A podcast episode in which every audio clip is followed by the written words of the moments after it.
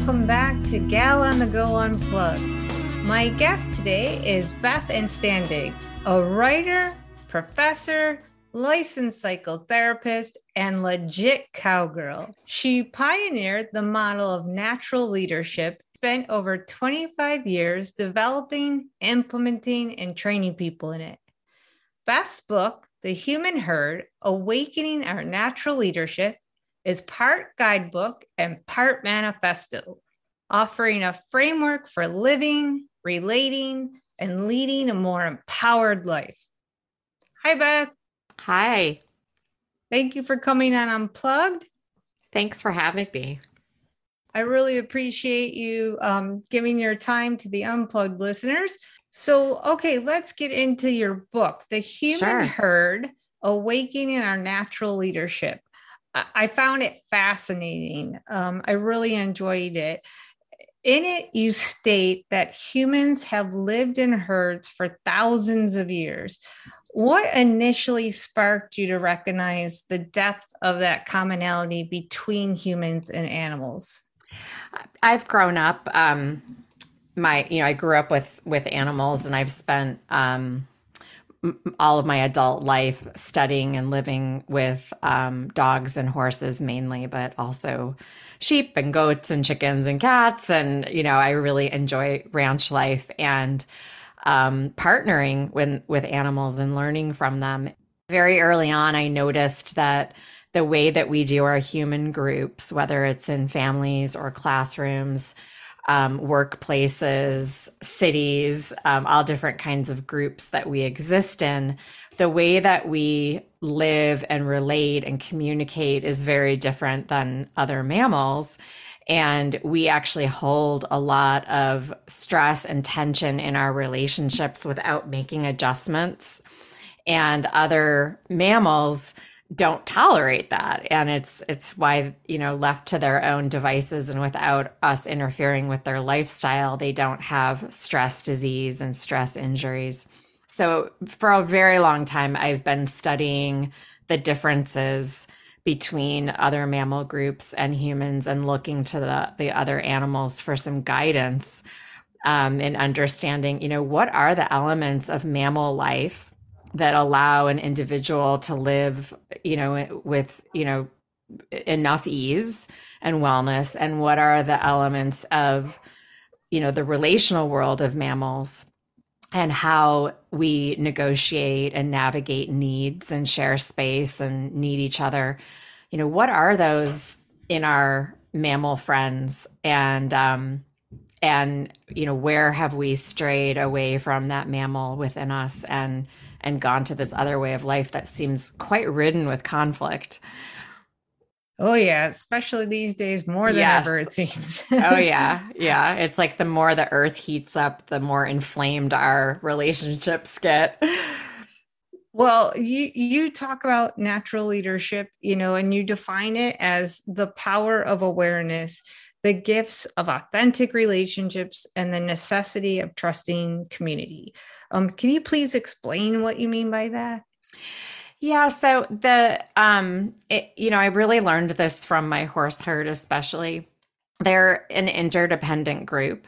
And so what that means is that each individual is responsible for taking care of themselves so that they can be a viable group member and be available to support different things that are needed in the group and then also to ask for support and share uh, life together. And um, they are wholly and radically committed to taking care of themselves and each other because, you know, being a healthy, stable enough member of a group makes you available to serve the greater good. And it makes a lot more sense in terms of our survival as mammals to do our lives together to be able to share resources and safety and and certainly more enjoyable if we can do it and and get along. So that interdependent herd that authenticity is really about authentic self-care and on an on a moment to moment day to day level really being a stable nervous system. And it's also about giving very honest feedback in the moment about what's needed so that there can be relationships of ease. It just doesn't make sense for mammals to expend energy doing any infighting. I love that concept. You know, you touched upon the authenticity, honesty.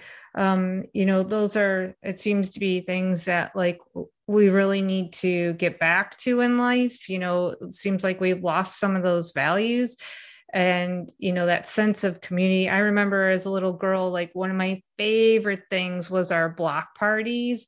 And, you know, th- there was a genuine sense of looking after each other and exactly to your point, like leaning on each other's strengths. And now you're lucky if you even know who your neighbors are. uh, and that's unfortunate. Yeah, I think we used to be a lot better at needing each other. And it really is a skill set. And I watch it in having a multi multi generational herd of horses and then also a multi generational pack of dogs. Um, I have youngsters. And so um, one of the things they're learning is how they're learning some social skills. And, you know, they're learning to need each other and they're learning, you know, how do we how do we get along? What is the culture of, of our group? And when we are in isolation individually or as families or as colleagues in the workplace, we really don't learn or practice the skills of getting along past grade school. It's just not, you know, it's not taught in school how to take care of ourselves and how to take care of ourselves in relationship. And so, unless you end up specializing in that professionally, um, even teachers are very minimally trained around how to create a healthy culture in their classroom. They're taught how to manage behavior, but not how to really teach the culture of getting along and cooperation, which we're naturally wired to do, but we do have to learn and practice it. Well, uh, that's so fascinating. I and I hope that the way, you know, to not their fault um, they're probably practicing what they learned. So i hope that it changes in like let's say the college curriculum and the way they're taught changes so that in turn the way they teach the future you know um, members of society that changes. I think at the core and i think you know i we really do have uh, the the crisis has more to do with how we're teaching um, how we're learning to take care of ourselves. And we're following role models of very stressed out adults, whether it's in the home or in the classroom or in university or in the workplace. And so, even if you're learning really good curriculum about how to create healthy culture, if the culture of you as an individual is out of balance and is really suffering, there's no way that you can really show up and create healthy culture around you. And so I think, you know, when I'm talking about self care, I'm not talking about the thing you do once a week that's like a treat. I'm talking about what you do throughout the day that keeps you in a state of equilibrium and how you structure your day and your life with the kind of commitment that I notice in the other animals, but not in the human. Uh, I mean, those are uh, super valid um, points. And, you know, uh, you're right. It's not as simple as maybe like I stated in, you know, how they learn, because environmentally, those are um, pretty significant contributing factors too. Yeah. Um, now, you know we've had this thing where we have social media right? And you think like oh social media and you know everyone's starting to tease and catch on to the fact that social media is not so social at least not in um, forming genuine relationships kind of way. And you know then on top of that you add covid and the distancing and the scare culture that came with covid um, what are some recommendations of how you think we can start to get back and reconnect into that more community vibe? Yeah, I mean, I think that um, we have to find safe friendships and relationships. And I think it's quality over quantity and having people in our lives who really know us and who we really know. And um, you know and i think that that when if adults are doing more of that in the home and um, really having like strong, long lasting relationships and that are quality and that are really about supporting each other, that they're really about showing up for each other's lives with love. You know, if we're doing that in our families or we're doing that with family friends and we're modeling that for our children and we're teaching our children how to be good friends and how to actually offer support, how to ask for help, accept help, um, you know, how to be servant leaders, really, how to be of service to each other. What we're doing is teaching community. And I think that, you know, we get these little dopamine fixes that have us sensing that we're having the sensation of connection through these digital means, but they're not really, you know, it's like living off of carbs only you know? We're not getting like not that i don't love bread but you know it's like we really do need a more multidimensional nourishment when it comes to our social lives our inner world and depth of connection. And i think we need that at home and we need it in our neighborhoods and in our classrooms and we need it in our workplaces. And um and and so i think about you know when i i work with a lot of organizations and teams and we talk a lot about the a group being a team you know a group or a team is a is a a, a name but is it actually operating like a community? And that doesn't necessarily mean that it has to be as close as a family but do we have psychological safety and enough ease in those relationships that the team or you know or the group that you're operating in is actually a safe haven for you? And if it isn't then we're spending you know 40 to 80 hours a week feeling unsafe.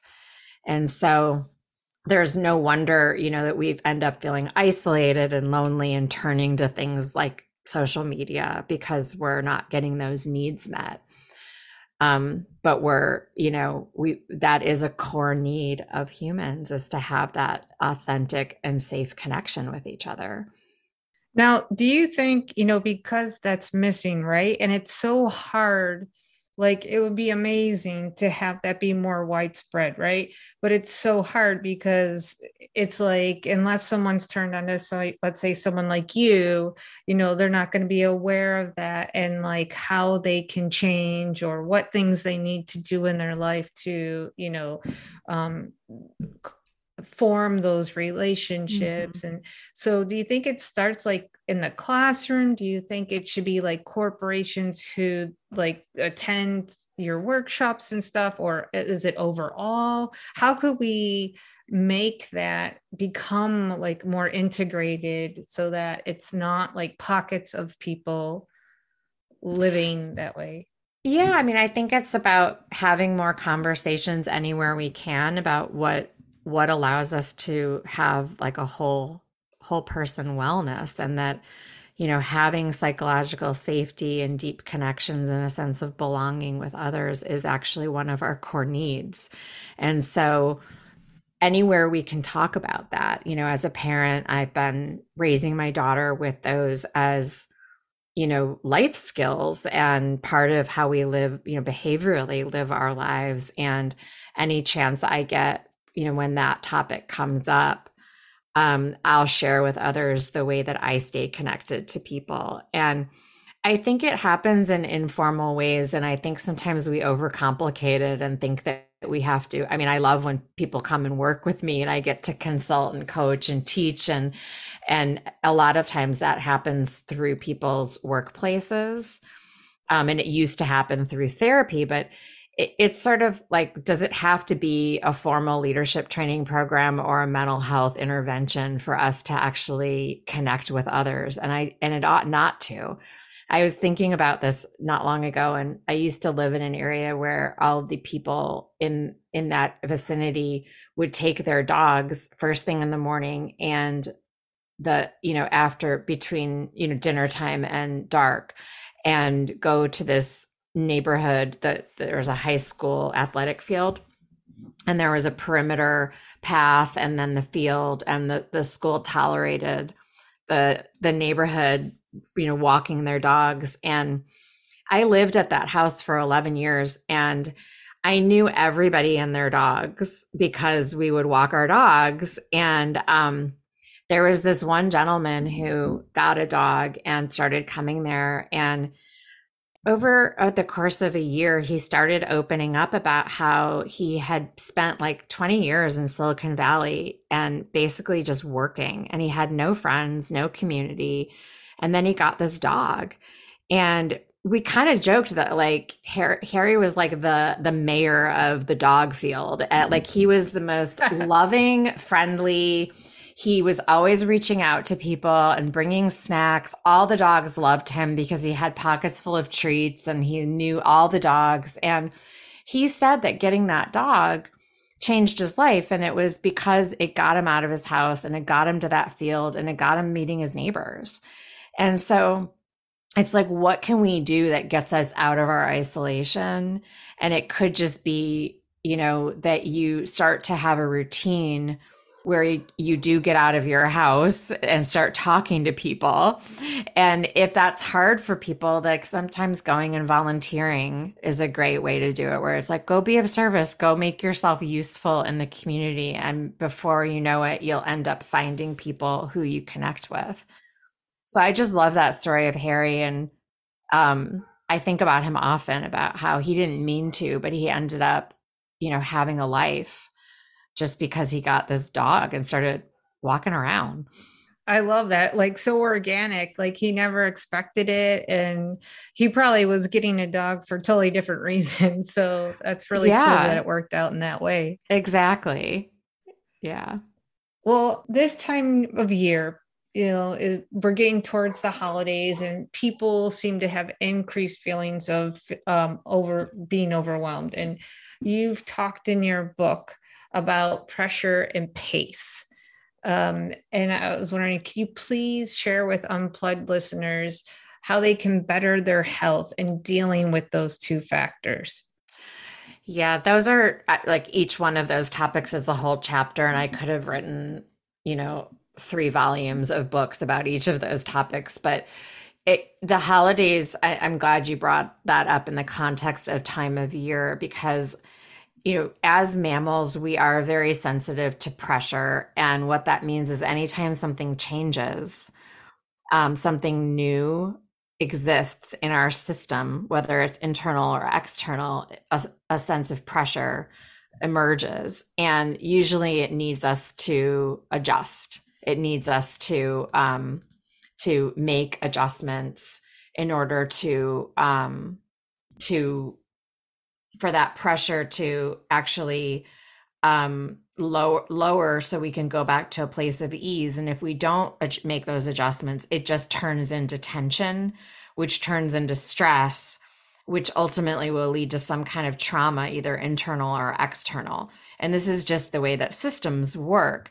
And so if you think about um, the holidays and you think about, you know, we when we talk about awareness and natural leadership, we look at what's going on within me, what's happening with those around me, what's happening between us, and then what's going on environmentally.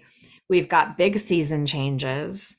And if you just think about northern hemisphere, we have shorter days, colder weather, um end of year so we have get the calendar influences us and starts to put pressure on us to to change something there's all of these different um different you know sources of pressure and then we have these societal expectations of what the holidays are supposed to look like and we've got Pinterest and magazines and social media like packaging everything, you know, in this very polished, perfect way. And we were supposed to do the holidays in a certain way.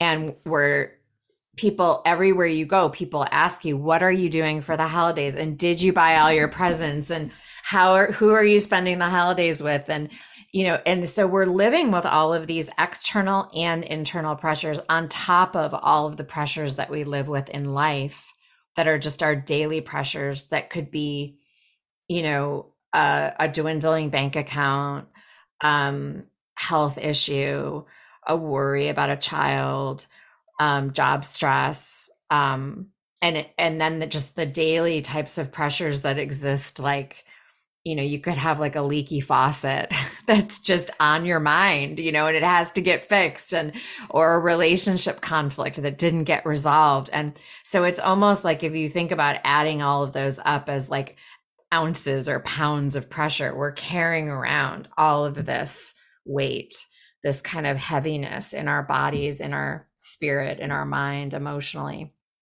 And so anytime there's like a season change, I always think about how that's look. I you know the, it's when all mammals get sick because the pressures environmentally are more inflammatory to the system. Wow. And so yeah, I mean our our our needs for food and water change and temperature changes and it affects our body and so our immune systems are you know we're more prone to being out of balance but it's also how we end up more mentally you know inflamed emotionally inflamed. And and so of course that's why we have all this stress and depression and um, isolation around the holidays. And so you know i'm i'm saying all this as so as to normalize it and to think about what are some of the pressures I can take off of myself and make some adjustments so that I'm carrying enough pressure that I'm obviously alive and breathing and living and moving. And pressure is not a bad thing. We need, we need blood pressure for our heart to pump, but not so much that it's it's shutting us down and that we're imploding or exploding. Now, uh, okay, so this is you know this see the seasonal changes and this being the most you know, usually to people, the most significant one. Is this truly out of the entire year one of the toughest seasonal changes that we all experience, or not necessarily? Is it kind of like circumstantial? You know, I think it's um it's so funny because you can I, I was just it depends on where you live. And I think it depends on your socioeconomic status and it depends on your individual system and what you're sensitive to. And so I think um, but I, I was just talking with somebody about this uh, come a month or so ago, and we were talking about like which is the most inflammatory system, like what inflames our systems most. And, you know, I, I think about spring, which is like this amazing, beautiful, vibrant, blooming season but think about allergies and what happens and you know the amount of work it takes when the whole world is like unfolding and blossoming and blooming and there's incredible pressure to be productive in the spring. And so, and then I think about winter and it's like, it, it's a, there's a lot of hardship around living in cold weather or hunkering down dealing with with um, more moisture or snow or you know and uh, more limited resources and that's inflammatory in its own way so i, I think it, it's circumstantial and i think all of us um, handle those things on an individual basis. And one of the pressures we live with is we're all supposed to handle it the same. And and there's not the allowance for a diversity of experience. Like you could talk to people and they're like, "Oh no, winter is really easy for me." And you talk to somebody else and it's like the hardest period for them. So, you know, though there are these holiday pressures after the holidays, there's a lot of people will say, they love the rest of the winter because there's permission to just slow your pace down. And then spring comes and you're like, you better get outside and get in shape and plant the garden and do the this and do the that. And it's like, make your summer plans. And there's like a whole other set of pressures. And so I think it's really more a matter of noticing which ones are external, which are internal, and which pressures you're willing to hold that are legitimate, that you are committed to working with and which ones are just kind of these hot potatoes that other people are passing to you that you're like this is not even my pressure. I don't want anything to do with this. I never thought of that because to your point i'm thinking right across the board like kind of what's placed on top of me. Oh gosh it's the dreaded winter and the stress of the holidays and you know um I never even thought of the besides spring and the fact that pollen kicks my butt all the time. Right. I never thought um to your point how like the pressure for that season is to be productive, which makes sense because we all talk about spring cleaning when it comes there and making changes yeah. for that new season. So it's pretty wild how um, you know, exactly to your point, if you're thinking in terms of your specific situation and mm-hmm. not just kind of blanketed, like what is everyone kind of, um, you know, just saying that is happening at the time seasonally or you know right yeah i mean i think it's you know if you're somebody that's living off of land i mean a huge amount of the population in the world is still you know growing their own food. And so spring you know that's a there's a huge amount of pressure to get things in the ground so that you're going to have food. And then there's harvesting which is like a whole other set of pressures around getting the food out of the ground and storing it you know it, so i think we and some of that's in our biology and in our you know we've got historical um root systems there that dictate how we respond to changes of season and you know that are around like we do have an instinct to do different things seasonally as the weather changes and the days get shorter or longer. Well okay so with the seasons and you know uh you know what usually comes with that with family and, and um such is drama right? Like a lot of times we associate with oh god here it comes you know? Yeah have to get get together uh, with the family.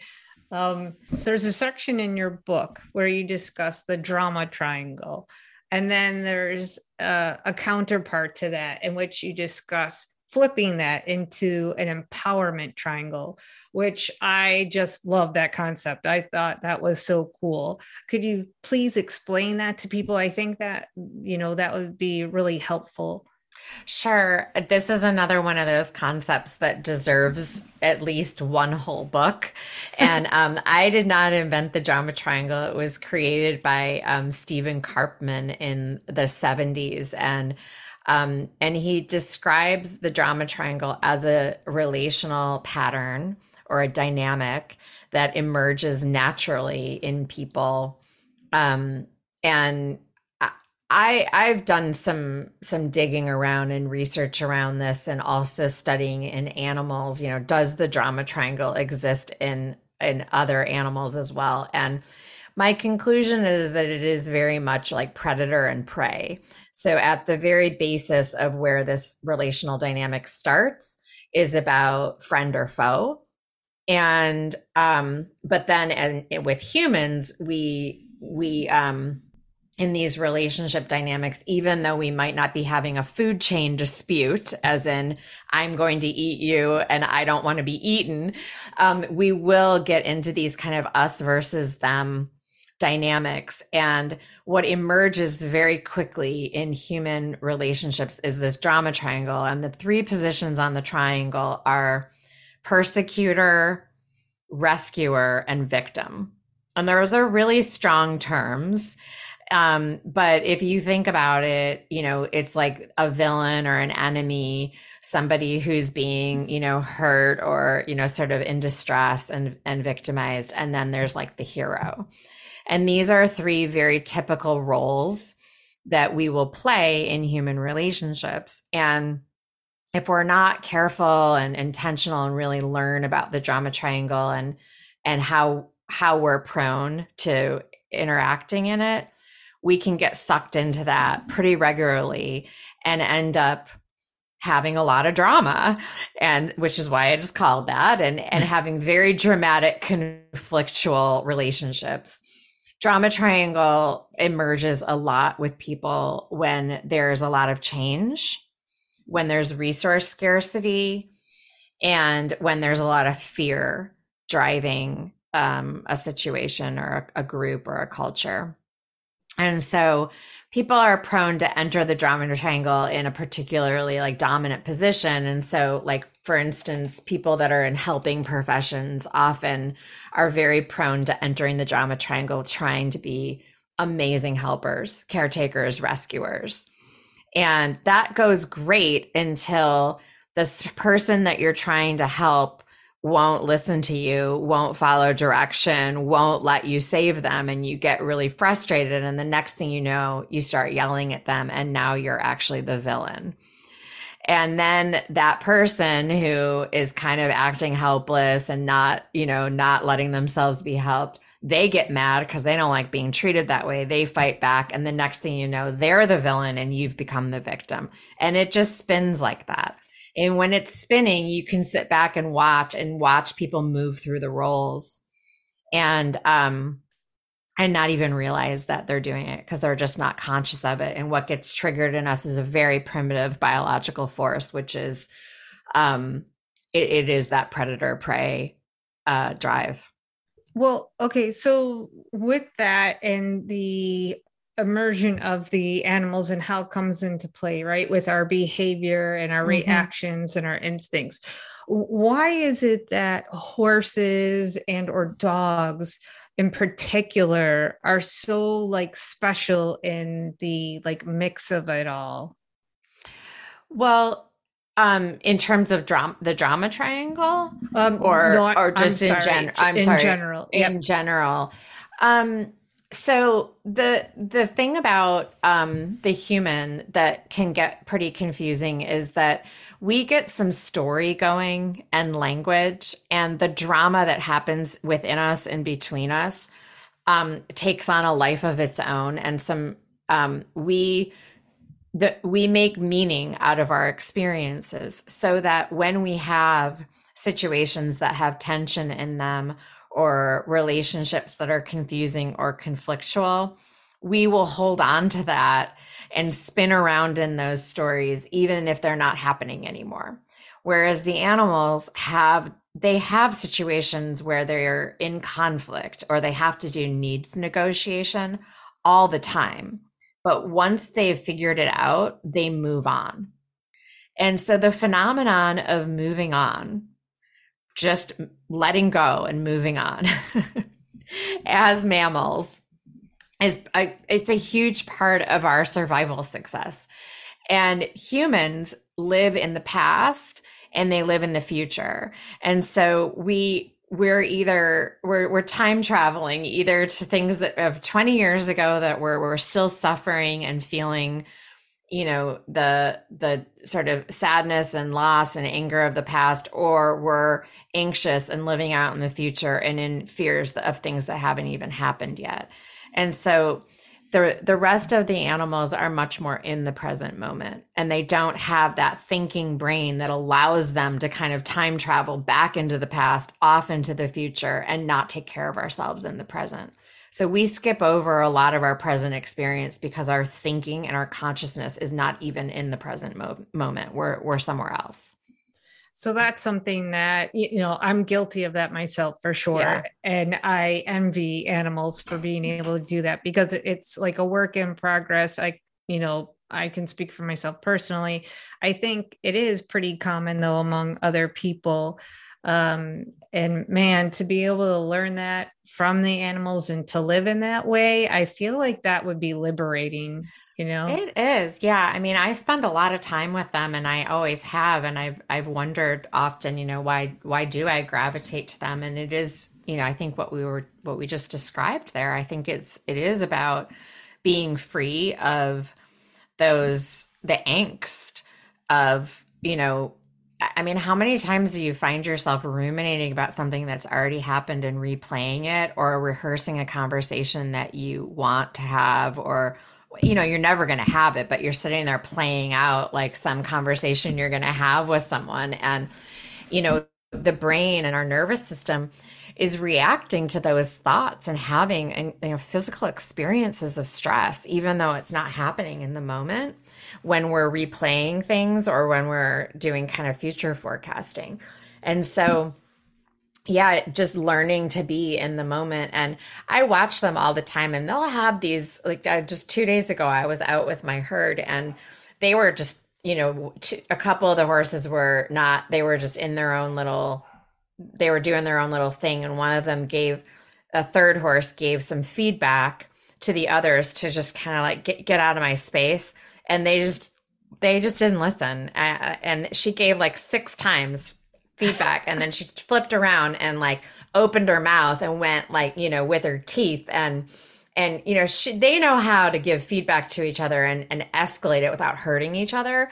But she knows she kind of put teeth on one of their hind ends and they kind of scurried off. And and then i watch and it you know in the moment if you were to like take like some vid- video or photos of it it looked really nasty and mean her ears are back and she's like glare on her face and her teeth and she's going after them and then you look and like a moment later they made the adjustments, they resituated themselves, and it was completely over.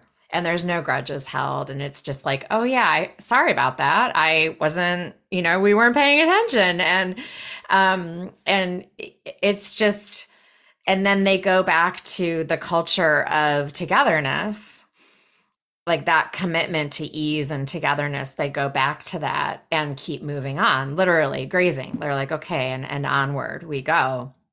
And so i watch those and i i'm so comforted by it. And then it gives me a template in the world of of being able to say you know i don't like how this is going. I want to change this right now. I really want to be here but i like it gives me a template for how to give feedback to my environment in a way that's going to make me be feel comfortable and allow others to know me and to take care of myself and to have healthy boundaries. And i haven't learned that anywhere else and i've been studying human psychology for you know 25 years.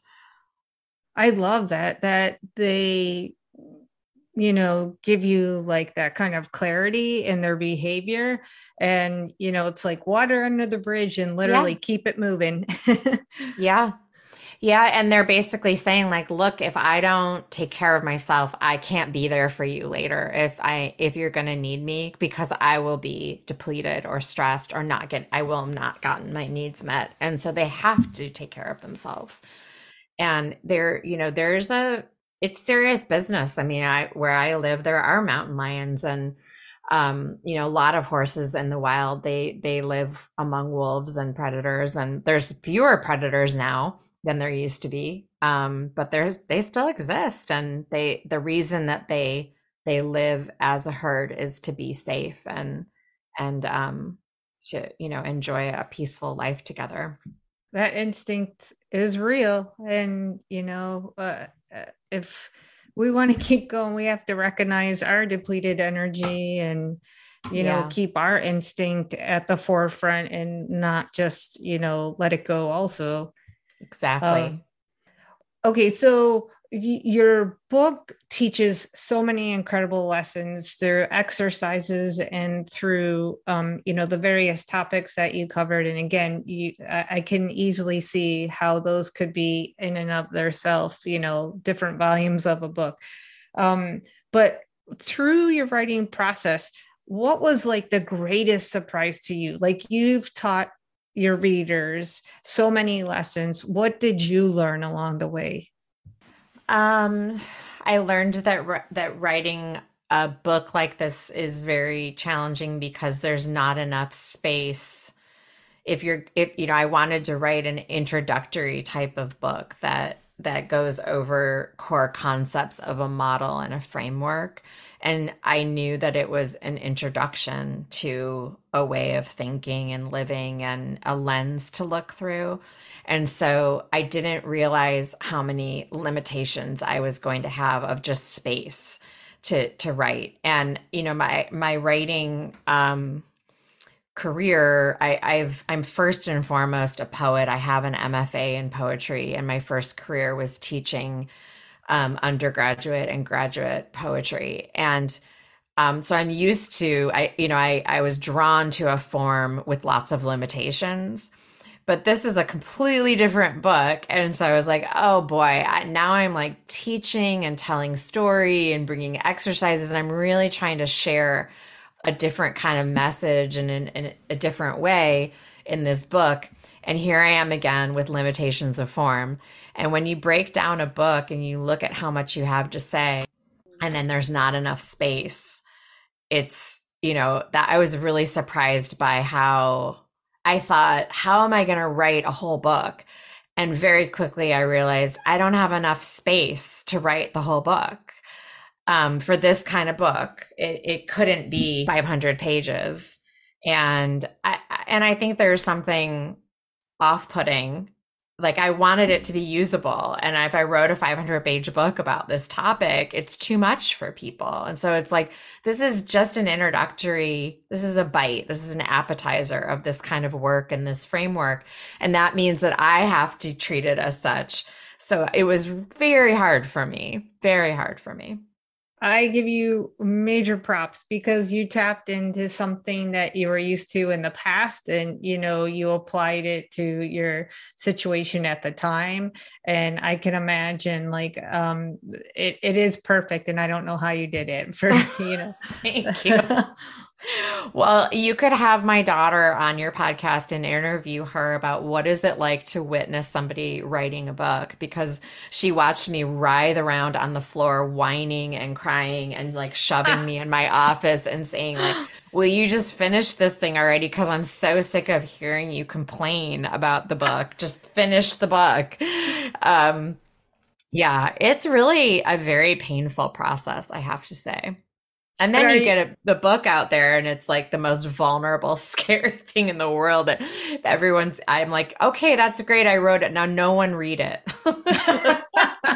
well, because it's artistic and you know it's like yours, and no one wants their stuff that's yeah. creative to be judged. Right. Uh, I don't blame you at all. You know, you're like, I, I want you to read it, but don't read it. But don't read, read it. it. I don't want yeah. to hear about it. Like, I'll just give you the Cliff Note version well, I'll have to have your we'll do a follow up interview yeah. with you uh, in the new year, and your daughter will be uh, joining you on that one. Well. I'm writing another book, so she'll. When I started writing the next book, she was like, "What are you doing?" And I'm like, "I started writing another book." She's like. But you hated writing that book. I'm like, this is a different one. I think it's going to be enjoyable. so. well, I cannot wait to hear how that goes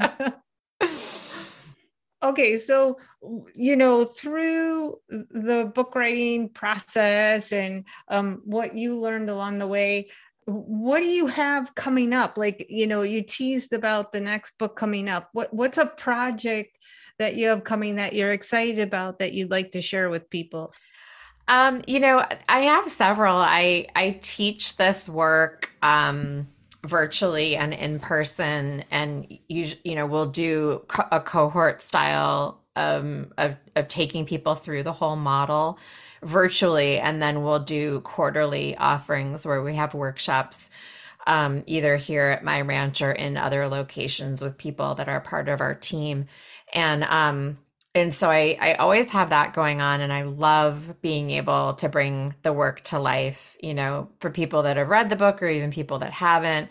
And then we you know circle up works with organizations and corporations and groups of all kinds. And so um, we usually have a couple of long-term culture projects going where we're working with an organization um, all the way through the whole organization to try and teach people a lot of what we've been talking about today how to work together and take care of themselves in their workplace relationships with a, a different lens and a different framework.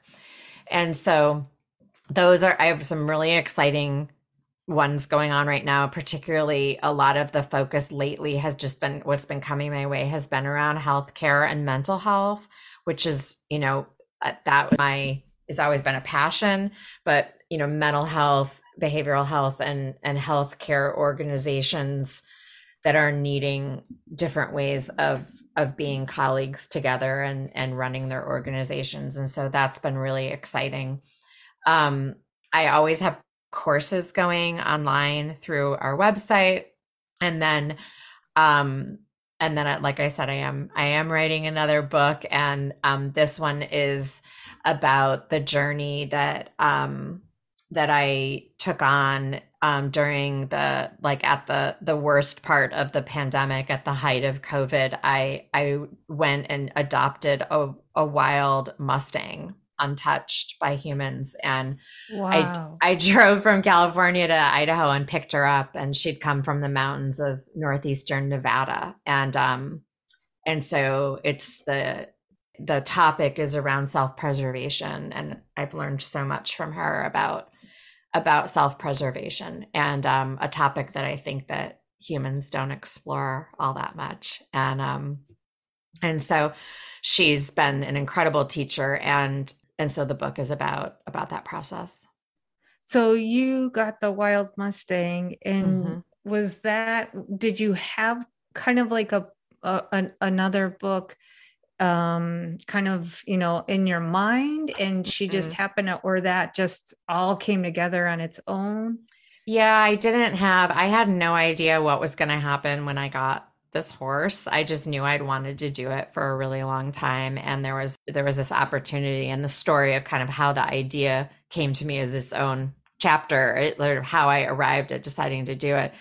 But um but once i once she got here and it did not take long before i realized i was i had gone and, and gotten a teacher and that i um and so i started really paying attention. And um i thought i was going to help her feel safe and learn how to be in the human world. And i learned very fast that she was going to teach me how to be safe with myself that's truly yeah. powerful. She wasn't scared of anything. that, I was like, oh boy, this is different than I thought it was going to go. And so, um, yeah, she's, she knows how to take care of herself and she's been an incredible teacher of, of a kind of leadership and, and self-preservation and per, a very loving, protective energy that I, that I've never really encountered. Yeah, she's definitely a force well, and she's now part of the herd. And actually i would say of all of the horses the one that volunteers to work with people the most when so she she started asking to work with my clients and groups that came here very quickly after coming here. And it took me quite a while to trust that that was safe. Um, but she has insisted and she's the first one to come greet people and very very interested in humans and very helpful. And she's she really is a a teacher. What a soulful animal. That's pretty incredible. Yeah. That's her in the background the in the background photo. Oh wow. The the one that's kind of honey colored that has that white brand on her neck. That she was owned by the US government and they brand these horses after they capture them and then oh. after you have them for a year, the government gives ownership to you. She's beautiful. Yeah. So I'm writing a book about our relationship and her teachings. And when do you think that's coming? I can't wait. That sounds like an incredible story you know, I got to go writhe around on the ground and cry in the corner for a couple months before the book comes out. So I, honestly, I to I be determined. To be determined, yeah. I'll talk to my daughter about it, and at the point that she can't tolerate me anymore, the book will be but, done. that means it's on its way. Yeah, to be released soon. Exactly. I love it. Yeah. Uh, you know, with all those cool things you have going on, I encourage people to check out and sign up for your workshops, your incredible online courses. You have tons of cool events and lots more. Please visit Beth's website at www.thecircleupexperience.com. And to connect with Beth on her Instagram, go to at the Circle Up experience. Thank you so much, Beth, for taking time to unplug with me today. Thank you. You are inspirational, and I can't wait to um, your next projects come out. Until then, rock on. Thank you.